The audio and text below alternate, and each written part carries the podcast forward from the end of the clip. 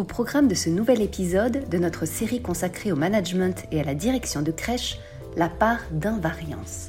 Il existe en effet des invariants dans le management d'une structure que Marie de France détaille ici. Le directeur doit ainsi notamment réfléchir aux modalités d'accueil des enfants, garantir le respect des droits des tout-petits accueillis, guider les membres de son équipe ou encore les responsabiliser.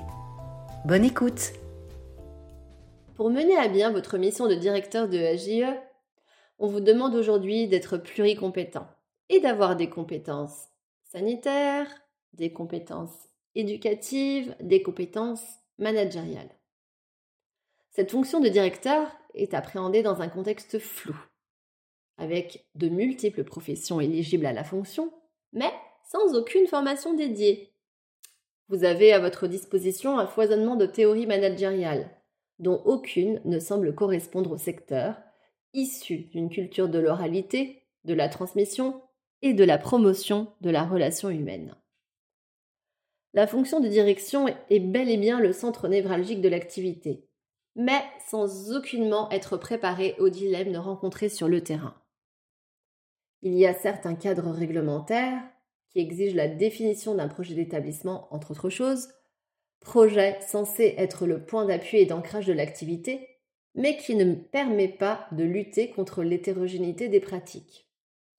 Aujourd'hui, il paraît clair qu'une acculturation est nécessaire, et les actions politiques engagées vont en ce sens, puisque la constitution d'un référentiel commun se profile. En tant que directeur de AGE, il paraît donc incontournable de réfléchir enfin aux modalités d'accueil ou comment obtenir plus d'efforts dirigés vers l'enfant pour faire vivre le risque zéro. Et cela impose une réflexion sur ce que j'appelle la part d'invariance.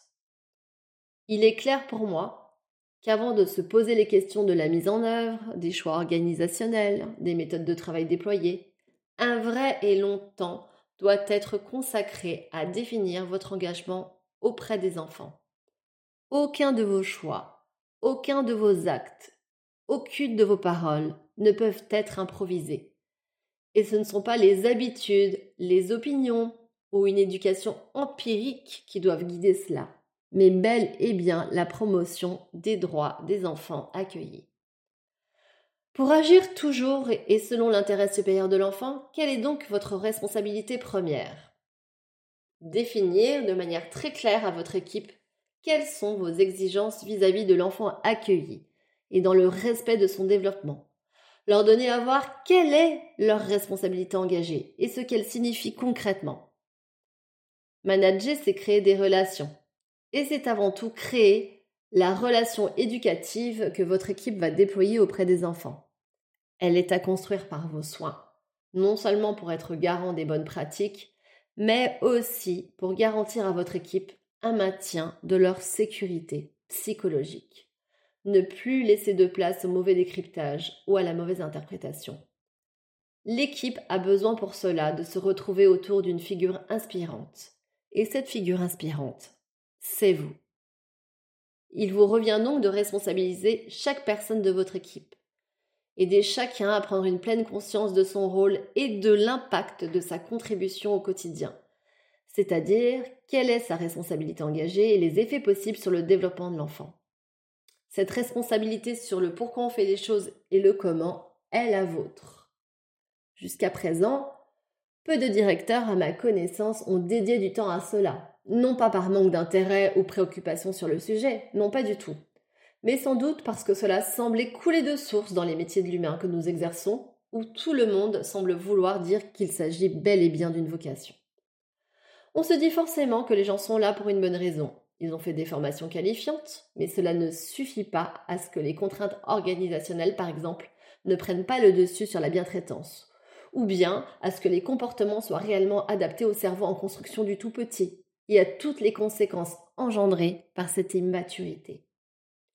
Les professionnels sont bien entendu là majoritairement pour les bonnes raisons, mais la motivation, l'envie ne sont pas toujours suffisantes.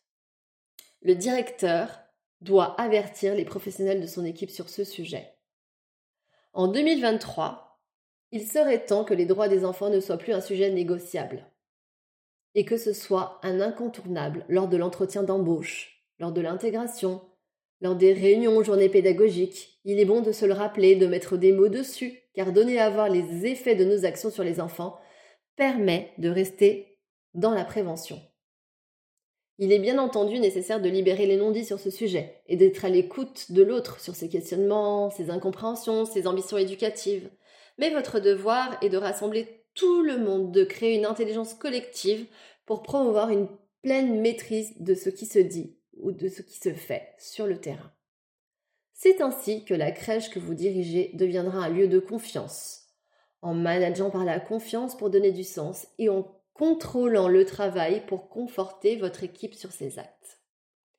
Il serait temps dans notre secteur de créer un programme de compliance, comme dans le secteur du droit et de la finance par exemple, c'est-à-dire un vrai programme de mise en conformité au sens noble du terme, pour être dans une vraie maîtrise des risques, en créant un cadre de travail bien plus explicite et notamment autour des pratiques attendues. Le directeur a une vraie responsabilité dans son rôle de conseil et d'enseignement pour que les pros suivent des directives qu'ils comprennent. Le directeur a pour devoir de créer et déployer une sorte de code de conduite avec des exigences éthiques concrètes et des lignes directrices précises et claires des activités quotidiennes. Le bénéfice secondaire de ce travail de précision et de pilotage est le plaisir éprouvé au travail par votre équipe dans un cadre connu et sans risque psychologique pour eux-mêmes. Évidemment, il ne s'agit pas d'un travail ponctuel, mais qui s'inscrit dans une continuité, et non pas seulement à cause du turnover dans vos équipes, mais aussi car cela va demander de sortir de son bureau chaque semaine pour aller voir, écouter, accompagner, faire avec, et ainsi être dans une vraie logique de maîtrise de risque de votre part. Mais ce métier de directeur est-il appréhendé de la sorte jusqu'à maintenant? Les offres pour les postes de direction sont nombreuses, alléchantes, et on embrasse une carrière de directeur sans véritablement mesurer l'importance de créer ces conditions de travail pour son équipe. C'est une façon de prendre soin d'eux, et ils ont besoin d'une vraie présence constante, guidante et sécure. Les équipes ont besoin constamment de réassurance et ont véritablement besoin de cette proximité psychologique. Le sens de l'enfance et les valeurs viennent donc de vous.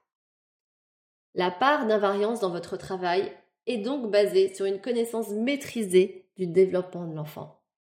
La part d'invariance dans votre travail est donc de construire des applications concrètes à partir des connaissances scientifiques qui sont venues éclairer les comportements des enfants, leurs capacités et leurs besoins.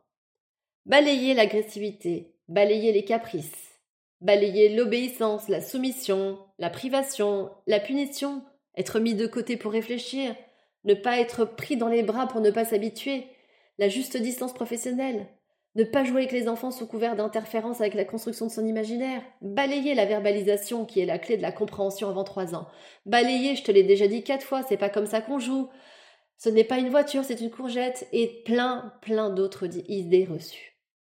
Pour vous aider et y voir plus clair dans ce travail d'accompagnement, il pourrait être intéressant de faire un questionnaire de positionnement sur le développement de l'enfant pour votre équipe et de tester la compatibilité des valeurs et la mise en œuvre sur le terrain.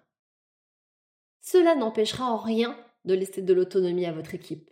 Une fois les comportements, les postures, les pratiques attendues orientées par vos soins, car l'autonomie de votre équipe ne peut être acceptée qu'après avoir fixé un cadre préétabli exigeant par rapport au développement de l'enfant.